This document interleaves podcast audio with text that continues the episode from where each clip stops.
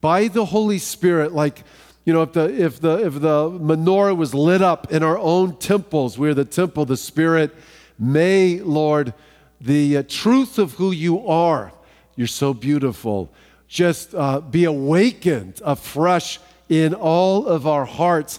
Help us see what ultimate reality is as we're taking behind the scenes now uh, to the throne of God. Thank you for this incredible opportunity. And I pray that we would be, yes, informed, but I just pray for all of us, and I pray for myself, transform us. Just as we were just singing, like, light that lamp. So it's so revelational, uh, you know, in terms of the book of Revelation. Light this lamp, light the lamp of Rise Church, you know, in this area. And of course, all the churches, light us up uh, with love for you and being in awe of you, holy fear. And uh, want to pray, Lord, uh, not only for anyone here tonight, but who will be listening to these messages in the future, who does not know you, may they come to know you. In Jesus' name we pray. And everyone who agreed said, Amen. Hey guys, while you're standing, yeah, I know you've been standing for like an hour, right? But while you're standing, grab your Bibles, Revelation chapter 4. I just, I just want to read a few verses before we have a seat while we're standing. But if you know, if you need to sit down, I understand. Revelation 4 Please look with me in verse 8. Now, we're going to go verse by verse tonight through Revelation 4. I have to say, Revelation 4 and 5, I would say, is some of the most important chapters in the Bible. So uh, I'm really thrilled about it. Look, verse 8, and we're going to explain this, but I just want to get this main idea here. It says, The four living creatures, these are angels, each having six wings full of eyes. Eyes speak of knowledge, understanding within, and they do not rest day or night, saying, Hey, let's read the next together. Holy, holy, holy Lord God Almighty, who was and is and is to come. Okay, now I'll continue to read verse 9. Whenever the living creatures give glory and honor and thanks to him who sits on the throne, who lives forever and ever, the 24 elders fall down before him who sits on the throne and worship him who lives forever and ever and cast their crowns before him. And then they say, You are worthy, O Lord, to receive glory and honor and power. You created all things, and by your will they exist and were created. Ah, love it. You may have a seat at this time. Hey, the title of the message is Seeing the throne of God makes all the difference. Here we are in Revelation chapter 4, and then we have some church members who are listening via online. We're so glad that you're with us. So let's get a little running start because we're going to go verse by verse through Revelation 4. Yesterday, Stephanie and I were at the beach. How's that for a segue right there, right? We're at the beach. So, out of the corner of my eye, I see something moving through the water. Now, you got to understand, it was totally like flat. I was like, it's the flattest I've seen the beach in a long time. Just a little lapping waves on the shore. So I just see this thing moving close to the shore. I wouldn't say it was more than 10 yards out. And um, it was a great white. No, just kidding. So, anyways, I see it. Well, there was someone snorkeling, you know, and they were just cruising and they had, you know, fins. So they were moving at a fairly good pace. But, you know, they had a, you know, a scuba mask on or whatever you call it, and they were just enjoying what they saw underneath the waves. And of course, we all know there's a whole world out there that we don't see. Now, later, I jumped in just for a few moments. I was in that world, but I didn't see actually what was taking place in that world. I did not have a correct lens. I'm saying that because Revelation chapter 4 gives us a correct lens as to what ultimate reality is. Now, John is being caught up into Command Central. We're talking about the throne of God, and he sees what's around the throne, the activity of the throne of God. This is ultimate reality. Please hear me. There's a whole other reality than we see with our naked eye. It's almost like we're on the beach, and then you have the ocean. It's like, well, if you're going to see the life in the ocean, you need the correct lens, right?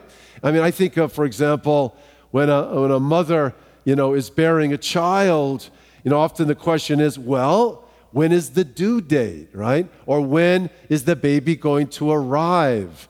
As if it's coming from Europe or something and it's going to arrive. You know, that baby is right here with us, right? You just don't see the baby. The baby is a few inches away. They're growing, but we talk about this arrival. And I'm just saying all that to give a sense to Revelation chapter 4. And you have, check this out, these very unique creatures. Creatures, they're not obviously eternal. They're created by God. We'll explain. You have 24 elders mentioned here. You have these unique four creatures that Ezekiel identifies clearly as angels. Watch this. They are immersed. They're immersed with the greatest reality of all, and that there's a true and living God. There's a sovereign over the entire universe, and they are, they are giving him glory. And you know why they are? Because they know more than we know. They, they know more than we know. They have greater understanding than we have. It's like, why are they doing this? Because they have all the facts.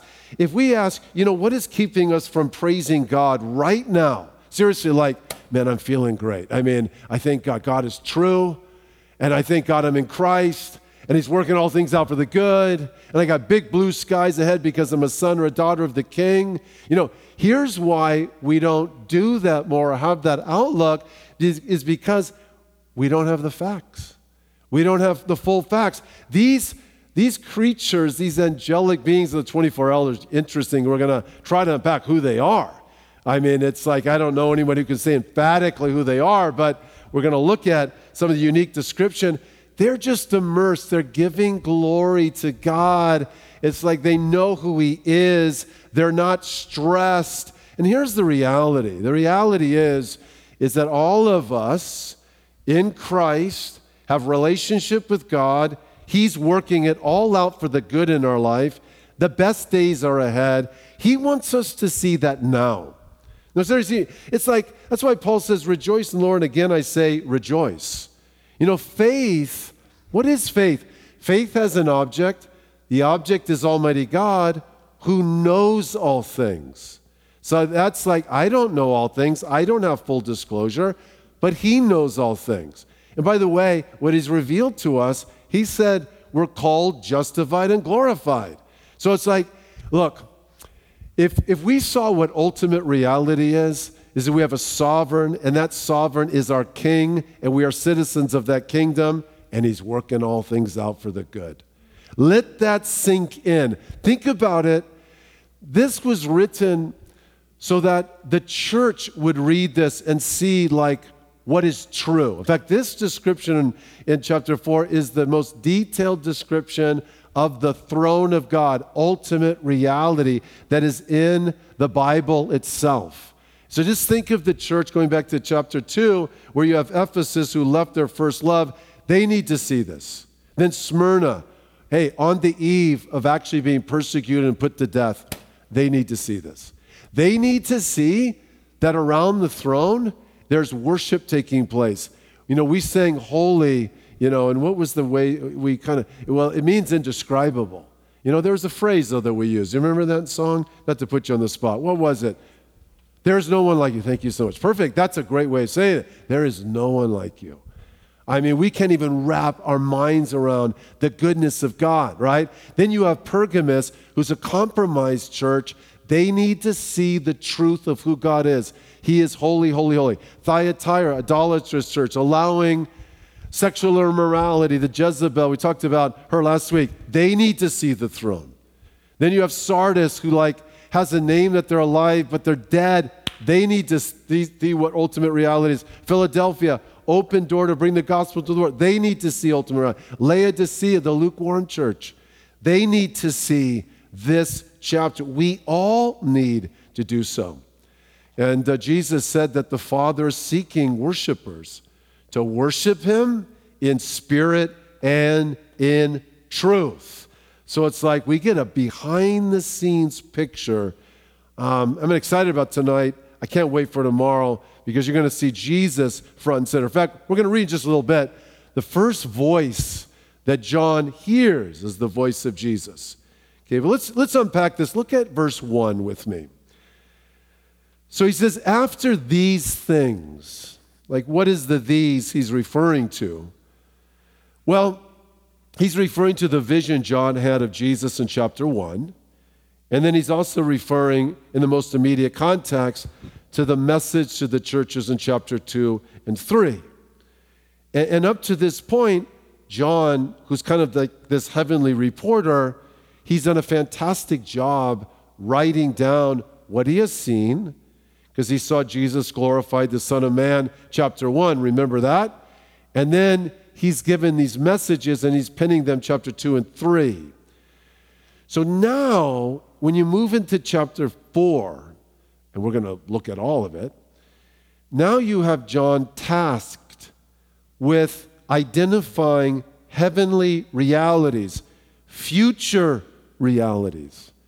It now begins like identifying as best he can in first century terminology what are heavenly divine realities that you can't like completely comprehend you can just do your best to actually describe it and you're going to see in just a little bit he uses the term like like seven times there it's like this or it's like that like like for example you know, we all know what this is. Um, this is a smartphone. But if I was using, um, you know, if I was trying to describe this to John, so I'm in the 21st century, and I was trying to describe for John what this is, I mean, how would I do it? To, to even terminology that he would understand. I mean, I just, I mean, I, I just might say, you know, and we talked about this a couple weeks ago about, you know, John, you know, um, in the future, there's going to be like this really tiny scroll. You know, it's like a little Torah scroll, but it's going to have all the information of the world in it, okay? But it's going to fit in your hand. Torah scroll in your hand, all the information of the world. Okay, how about that? That's pretty good, right? You guys ready? So, Torah scroll, you would get that information. They had libraries and things. But, you know, like, like, like seven times. Remember when Paul was caught up in paradise? He heard inexpressible words, which is not lawful for a man to utter. It's like, so heavenly reality is difficult to communicate. How do you communicate the beauty of a sunset? It's difficult. How do you communicate the beauty of a song that moves you? You know, you can say, hey, listen, listen to this beat. I'm going to try to emulate it. And it's like, you know, we pull it down. It's very difficult. Of course, what we do when things move us is we use metaphor, illustration, symbols are very, very important.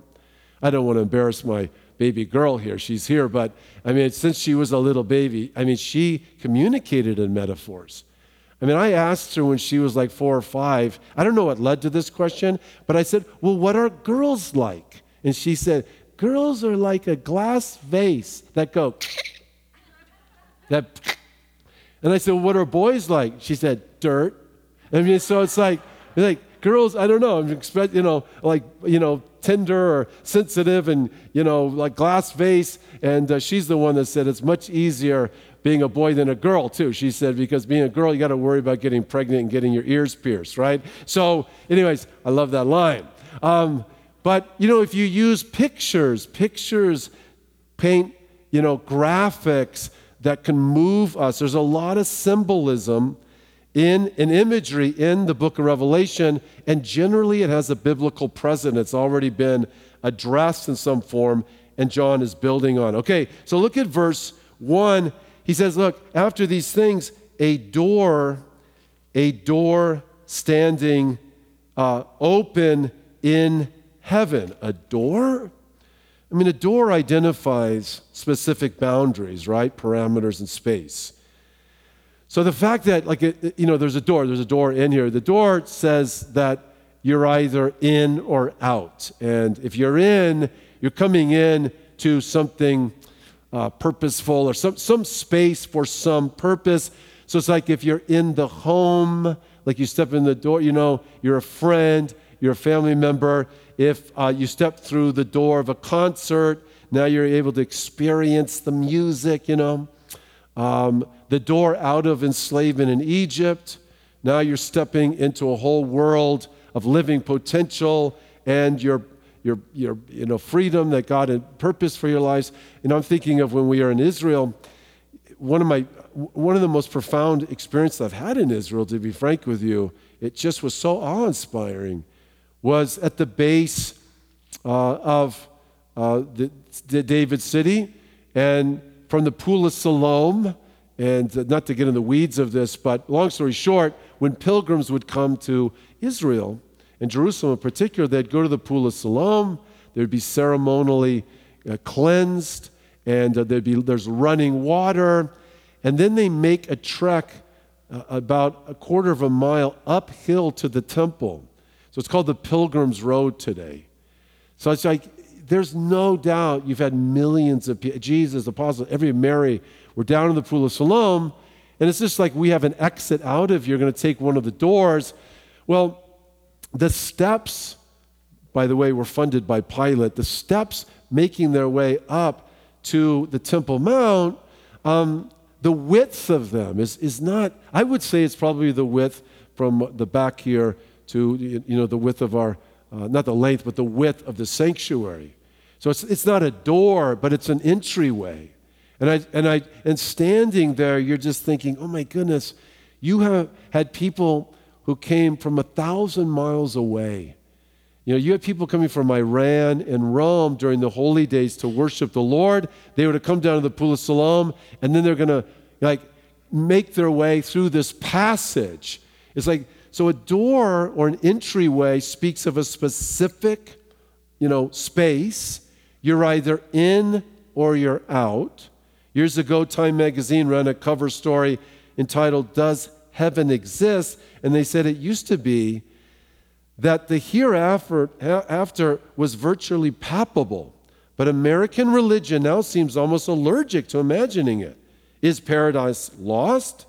It, heaven, is an end to death's sting. It is the eternal, ongoing, ever growing experience of God. It is the ecstatic dream of St. John, holy, holy, holy, we're reading here. And yet, in a curious way, heaven is AWOL.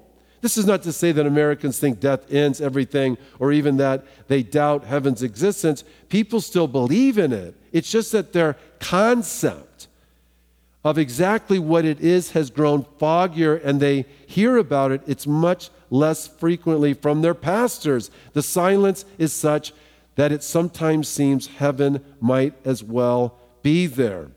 That silence is such that it sometimes seems heaven is, might not as well be there.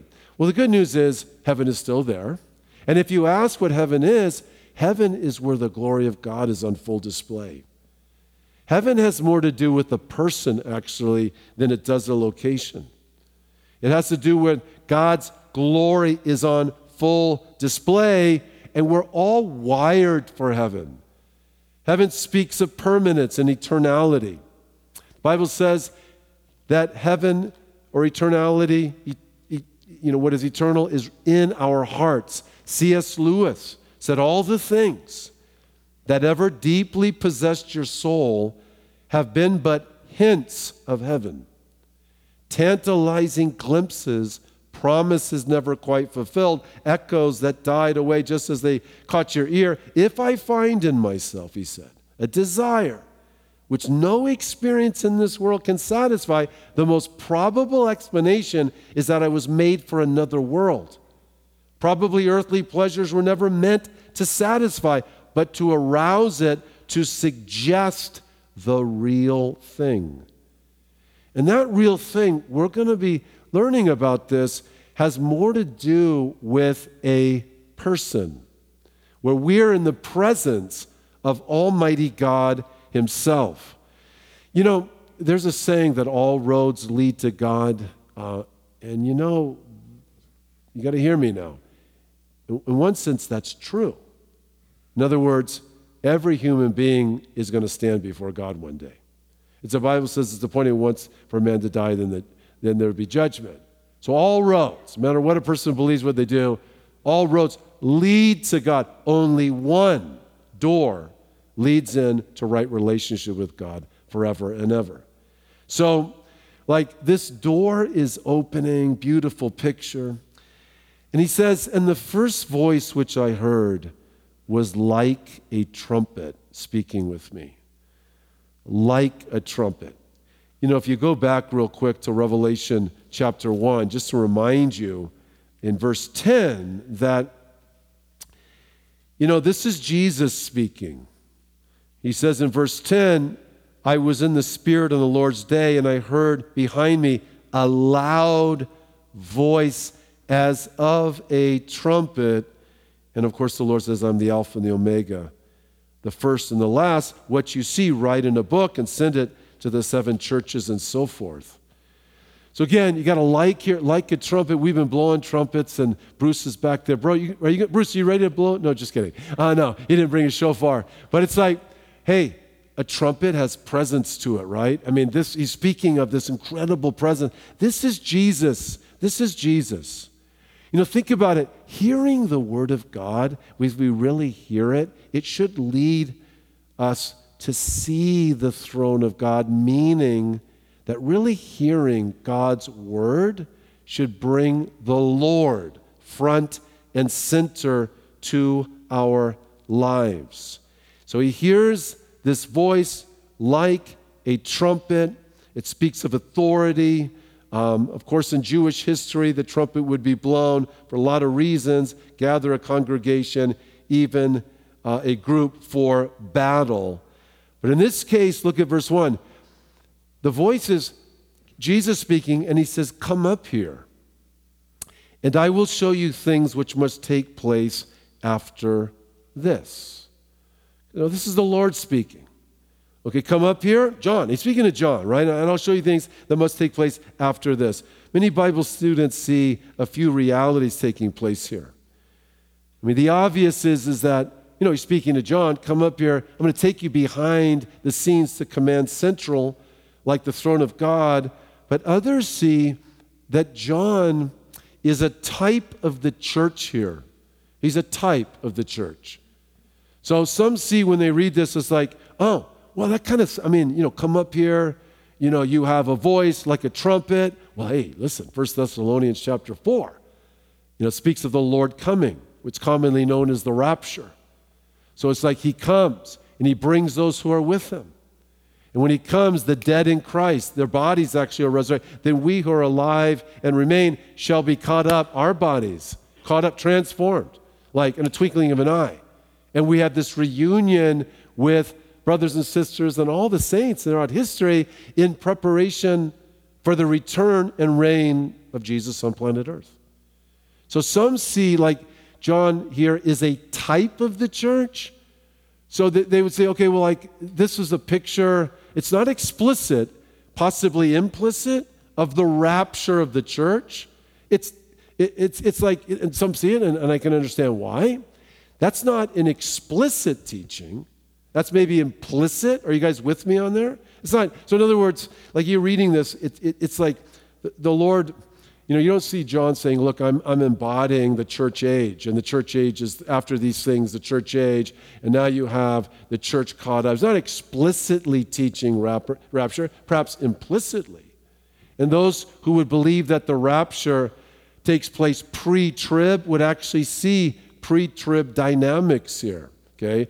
Uh, for other reasons too that you don't have mention of the church after chapters 2 and 3 but on the other hand church means ecclesia assembly you have mention of saints during the tribulation period you got a, like a billion saints you know in chapter we'll read it just a little bit like a bunch of followers of jesus during this time look i'm mentioning this because for a couple of reasons one is um, look let there be no mistaking on something, and that is there is a rapture. Can I hear a big amen to that? There's no doubt about it. In the church, there's an intramural debate when it takes place. what I'm saying is, for those who are pre trib, that the rapture would take place seven years prior to the second coming, they, they would look here and they would say uh, that, look, John is a type of the church here, so I just want to mention this. I'll tell you what is explicit. And that is that we are transitioning to the third section of the book. So I want to remind you of this. Go back to chapter 1. Good job, guys. And go back to chapter 1. Look at verse 19. Jesus gives he gives the outline to this book. And he's speaking to John in verse 19, write the things which you have seen. Well, that's chapter 1.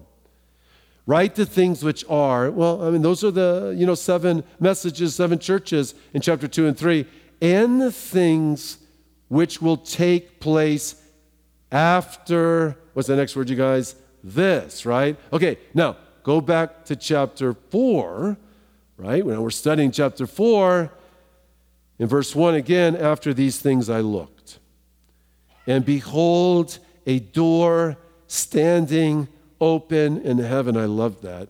You know, if you go back to the church in Laodicea, Jesus is knocking on the door of the church trying to get in. John now has a door open, and the door speaks. You're either in or out. It's true. There's like no mention, good old Pete's there at the pearly gates, right? But uh, you have a door open, and thank God Jesus is the door. And if you have the Lord Jesus, the door opens into God's presence, that is an absolute guarantee, right? And in verse 2, he says, Immediately I was in the Spirit. In the Spirit. Not speaking in tongues. That's what he's talking about. I believe in the gift of tongues. I don't believe everyone has the gift of tongues, but that's not the Spirit that he's referring to here. He's literally caught up, like to see ultimate reality gifted by God. And what comes front and center a throne.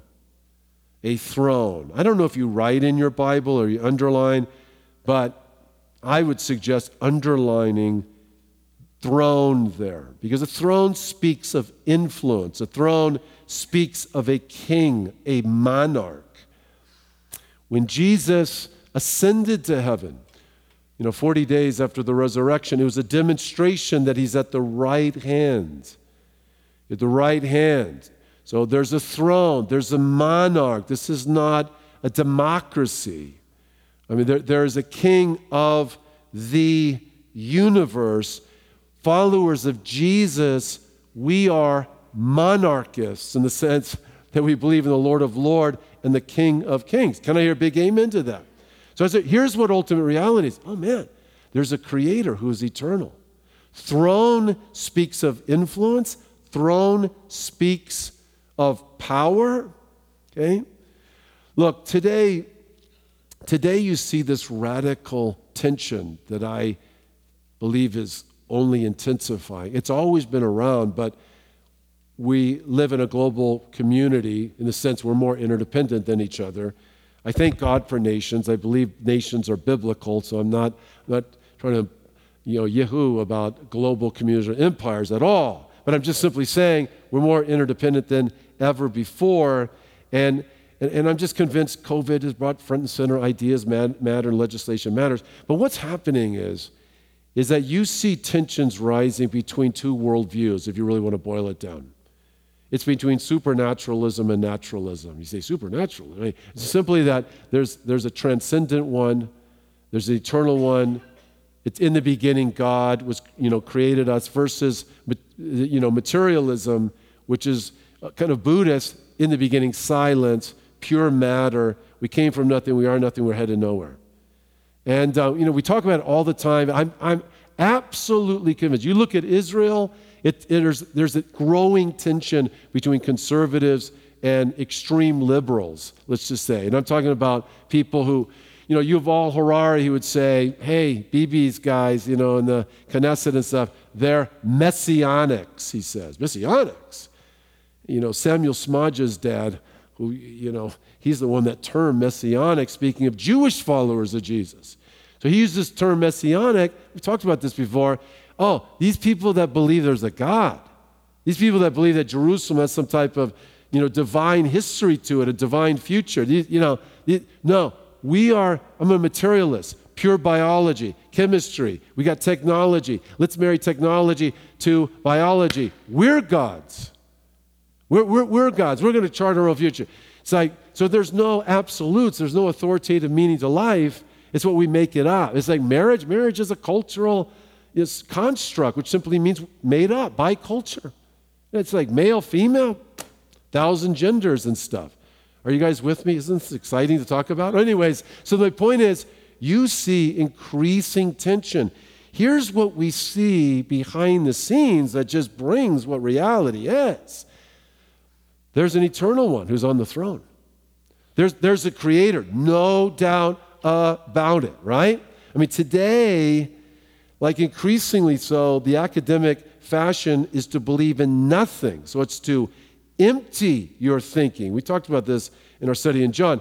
Empty your thinking, empty any construct, any patterns of thinking. In fact, Canada just passed a law moving in the direction to rid all books that were written before 2008, right? Now it's a whole list. You got to keep reading. It's like, no, we're going to keep some things. But if it does, if it's not woke, if it's not woke, you're going to get rid. They're going to get rid of it. I mean, th- I just read an article about this. You know, if it, see if this materializes, right? So anyways, the point is, is that look, a throne comes front and center. Love it. As in the Spirit, behold, a throne set in heaven, and one sat on the throne. Okay, and and there was there was like a jasper and sardius stone in appearance. Jasper is like a diamond. Sardius is, is kind of red and ruby in appearance. Notice the one who sits on the throne, there's no description of form here. Okay, there's not like, okay, well, like, it, you know, the one sitting on the throne kind of has, you know, is, is, is, round in face or eyes. No, no description of form whatsoever. What you have is description of what is being emanated from the throne. Okay, Revelation 21 11 says, As her light was like a stone, most precious, even like a jasper stone, clear as crystal, reminds you of the diamond. So you have this beautiful emanation like a diamond coming from the throne. God is light, in him there's no darkness. Sardius, as I mentioned, is kind of blood red ruby. But John is likening the appearance of the Almighty to these stones. You know, Look, here's the thing John pinning this, he's familiar with, you know, the, the, the, the, the, colors of these stones. Significant because there were 12 stones uh, that was, was on the high priest in Israel, representing the 12 tribes of Israel. The first stone was sardius, which represented Reuben. Reuben means Behold a son. The last stone was the jasper stone and represented Benjamin, which means son of my right hand. So you have these two stones. If you interpret it in light of like the, the 12 stones wore by the high priest, right? It's like, behold a son of my right hand. Interesting.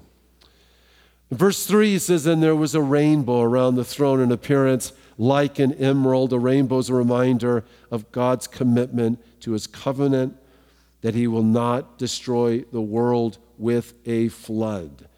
So you have this beautiful picture around the throne that God keeps his promises.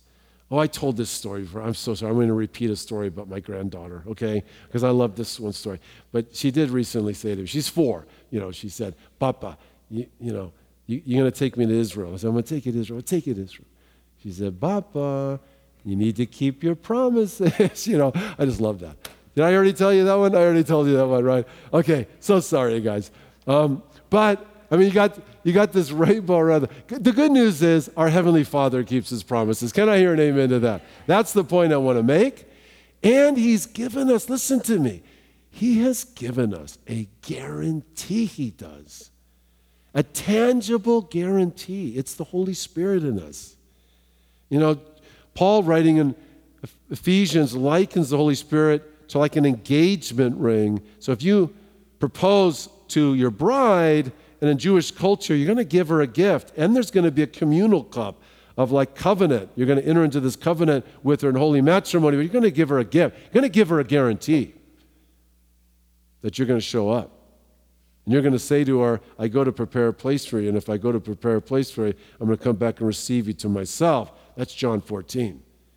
I mean, you know, in terms of if, if I could just say, and I don't want to get I don't want to get a debate on this because we got a lot more to get through in Revelation, but you know, when I think pre-trib rapture, when I think for me personally, I think John 14. I love it. That's the that's the language of a fiance to a fiance in Jewish culture. I go to prepare a place for you. And I'm going to come back. I'm going to receive you to myself. And I'm going to take you to my father's house once we're married, and we're going to spend seven days, one like the seven years of the tribulation, seven days celebrating this beautiful union.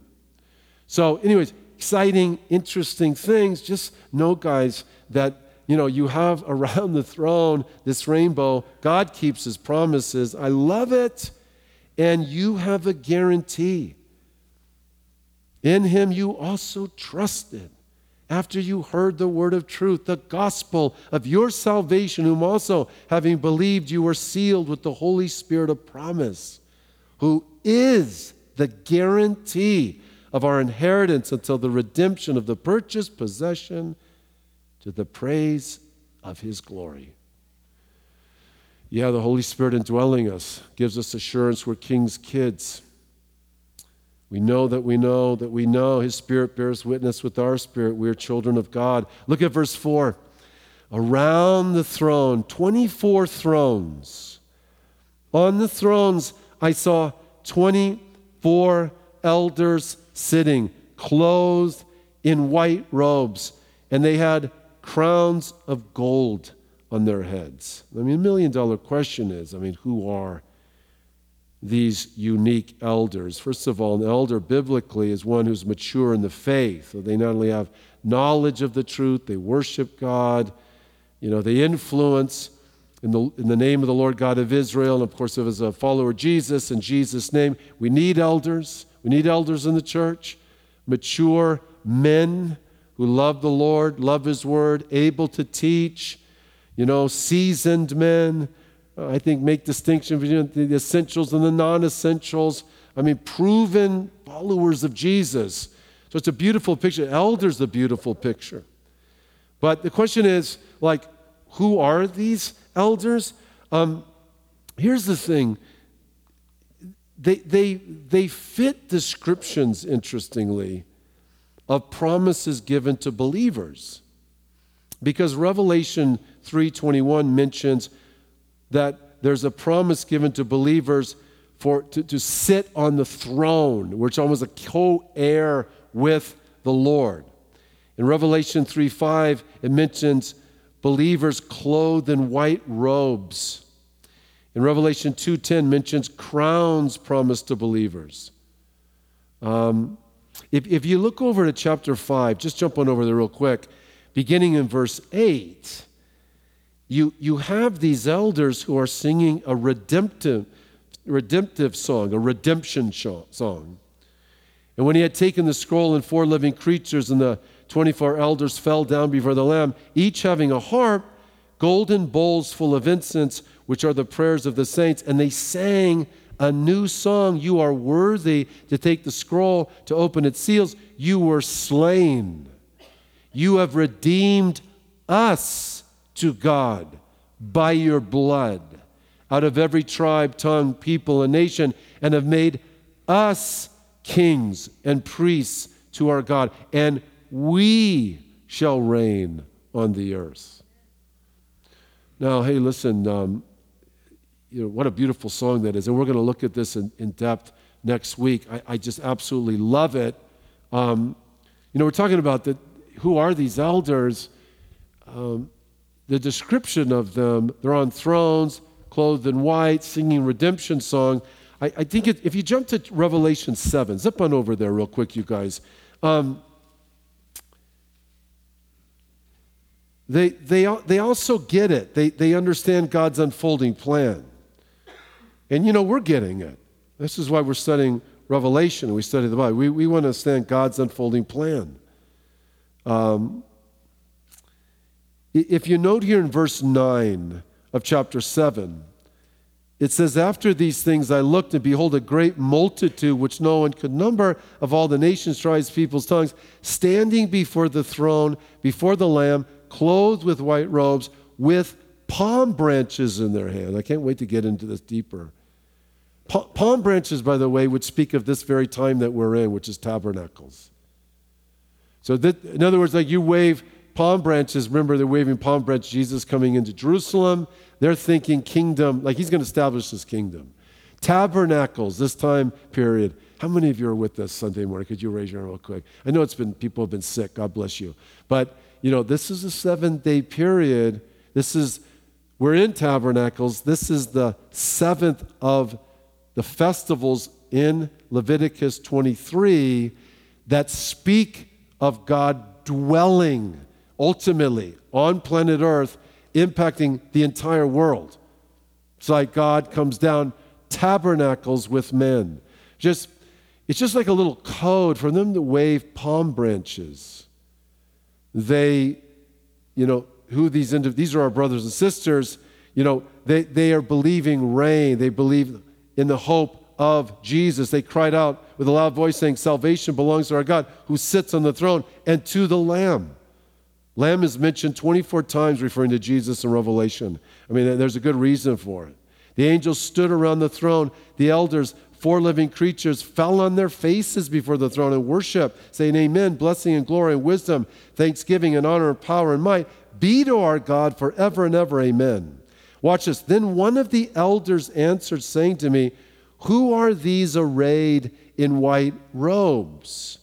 And where did they come from? And I said to him, This is John speaking, Sir, you know. So he said to me, These are the ones who come out of the great tribulation, washed their robes, made them white in the blood of the Lamb, and therefore they are before the throne of God, serve him day and night in his temple, and he who sits on the throne will dwell among them. They shall neither hunger anymore nor thirst anymore. The sun shall not strike them, nor heat, for the Lamb who is in the midst of the throne will shepherd them, lead them to living fountains of water, and God will wipe away every tear from their eyes. Boy, there's a lot there. Can't wait to get to it. Why, why did we turn there? Because we're just trying to figure out who are these elders? And that's the million dollar question who are they? Do they represent, you know, leaders and elders among the 12 tribes of Israel, like you know, in history, when the Israelites were coming out of Egypt, uh, Moses instructed that men, you know, to, from each tribe lead a, an effort to, to spy out the, the, the land and to come back and report. Joshua was a part of it, Caleb was a part of it. Hey, th- those, yeah, Caleb, th- those, guys were like studs, right? Joshua and Caleb were. They, they ended up entering into the promised land. So, I mean, it could be that these individuals are leaders among the 12 tribes. And then some say that, look, you're talking about the 12 apostles as well. So you have, you know, you have this completed picture of the unfolding plan of God uh, in, in Israel and the Messiah of Israel. Um, well, I'll tell you what, we're going to have, uh, we're going to have more chances to raise the question who they are. I think, I think that's probably enough for now. But look at verse 5. Uh, now we're back in, in Revelation 4. Look at verse 5. From the throne proceeds lightnings and thunders and voices. Um, a lot of activity around the throne. Reminds us of Mount Sinai, by the way.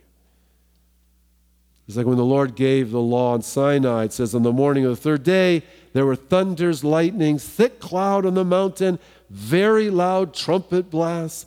So all the people in the camp trembled.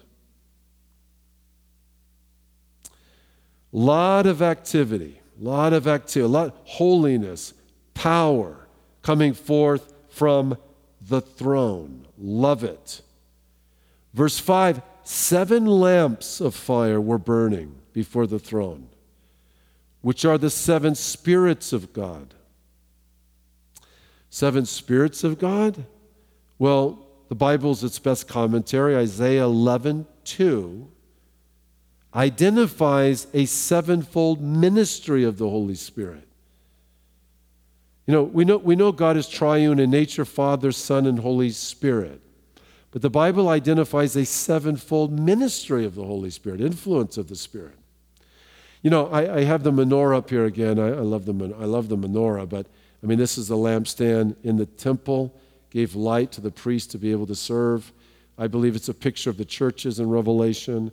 And then you have like this picture of the Holy Spirit, I believe, coming forth from the throne. Seven lamps of fire were burning before the throne, before the throne, which are the seven spirits of God. Zechariah 4 1 through 10 underscores seven lamps, a menorah with the fullness of the work of the Holy Spirit. One commentator said this The lamps of fire are important because the Holy Spirit is not ordinarily visible.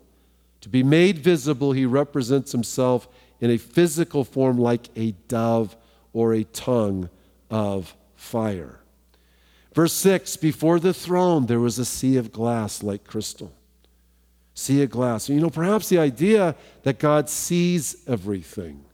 Picture of water before the throne, reminiscent of the laver in the tabernacle, the washing of the water of the word.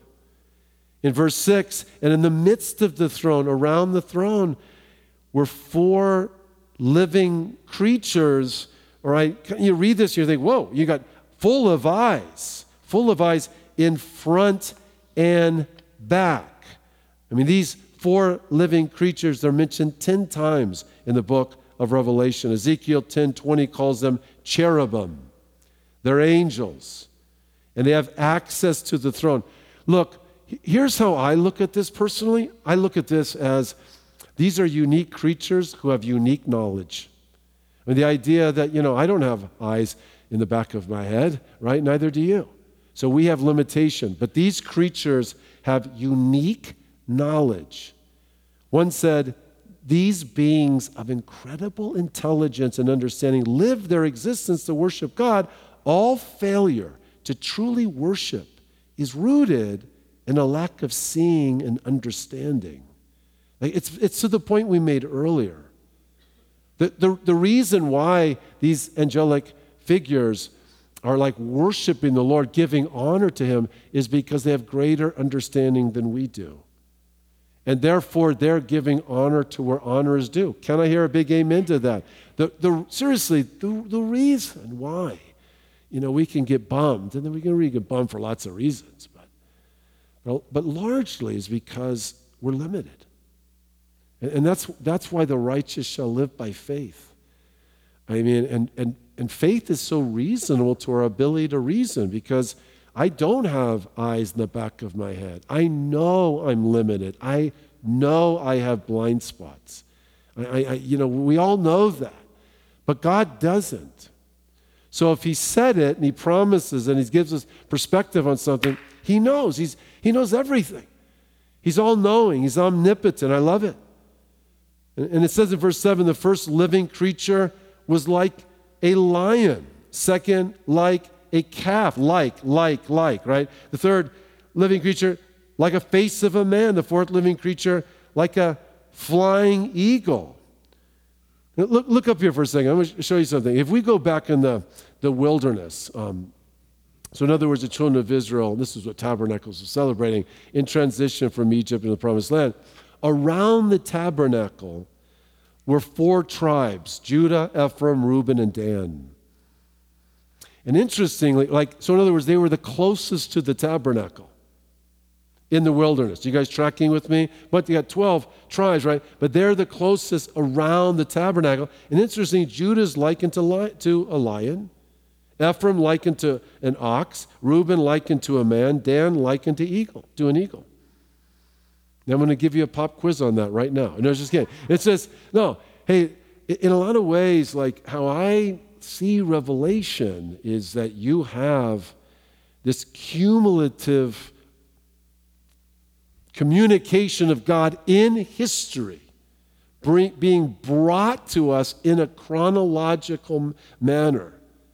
that speaks of God's continued unfolding plan. Beautiful.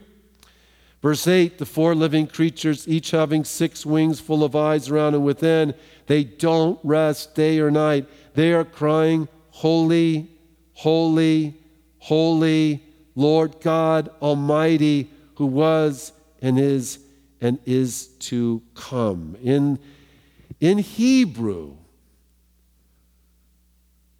to repeat something three times is just to like double underscore it. it, it it's it's a, like a it's a three-peat, obviously. And when someone is writing or speaking, they want to emphasize something, he or she will repeat the word. So it's like holy, holy, I mean, just holy, holy, holy. Remember, like, you know, Paul was like he had a thorn in his flesh and he, and he prayed three times for its removal. Um, I mean, you could interpret that by saying, I, I like, I, I prayed about this so many times, it was more than three times. But it's just a three-peat. I'm just saying, I like a lot. I mean, I, I, I, I, I, I prayed a lot about. I mean, he could have done it three times, but I'm just saying, in Scripture, when you repeat something, you're just doubling down on it. I mean, Isaiah 26, 3, he who keeps you in perfect peace, whose mind is stayed on you, literally, it is he who keeps you in peace, peace. He who keeps you peace now, peace for eternity. The angels the angels are saying that God is not just holy, but he's holy, holy, holy. I mean, Alec Motyer defines holiness as God's total and unique moral majesty. It includes all of his attributes. Um, he is separate from creation. He's perfectly morally majestic. He's all powerful. He's all good. He is all of those things. Roger Scruton, a well known British philosopher, said, Hey, if you want to know what a people really believe about God, don't spend time re- reading their theologians, watch them worship. Listen to what they sing, listen to what they say, listen to how they pray. Then you will know what they believe about this God whom they worship. Well, those closest to ultimate reality, which is Lord Himself, they're like, holy, holy, holy. I mean, it's like you're indescribable one, the one who is what it was and is and is to come, like the eternal one, one who was, is, is to come, unfolding plan, eternity past to eternity future. So beautiful. And it says, the Lord God Almighty, it means the one who has his hands on all things, right? Who was and is and is to come, Yahweh. Jesus is the eternal one. And look at verse 9. We're almost done. Uh, whenever the living creatures give glory and honor and thanks to him who sits on the throne, who lives forever and ever, the 24 elders fall down before him who sits on the throne and worship him who lives forever and ever and cast their, what's the next word, you guys? Crowns before the throne. Someone reading this in the first century would understand some Roman dynamics behind this, and that is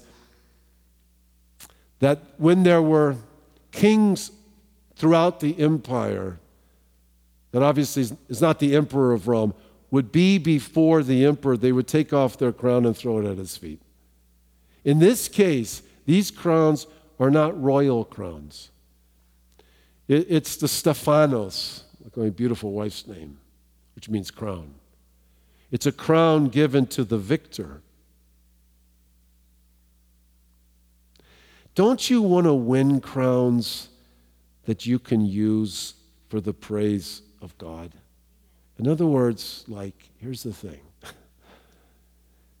the Lord has given us, given us life, and we have one chance to stand against the world, the flesh, and the devil and fight to be faithful and fight to honor the Lord. What a great motivation to pursue greater holiness and greater Christ likeness that when the next time we face some temptation to sin, we refuse it. We refuse it and we gain a trophy for, for it that ultimately we can throw at the feet of our precious King. Can I hear a big amen to that? You are worthy, O Lord, to receive glory and honor and power, for you created all things, and by your will they exist and were created. Oh, so God made me, and the purpose of my life is to live to His glory. Let's all stand at this time.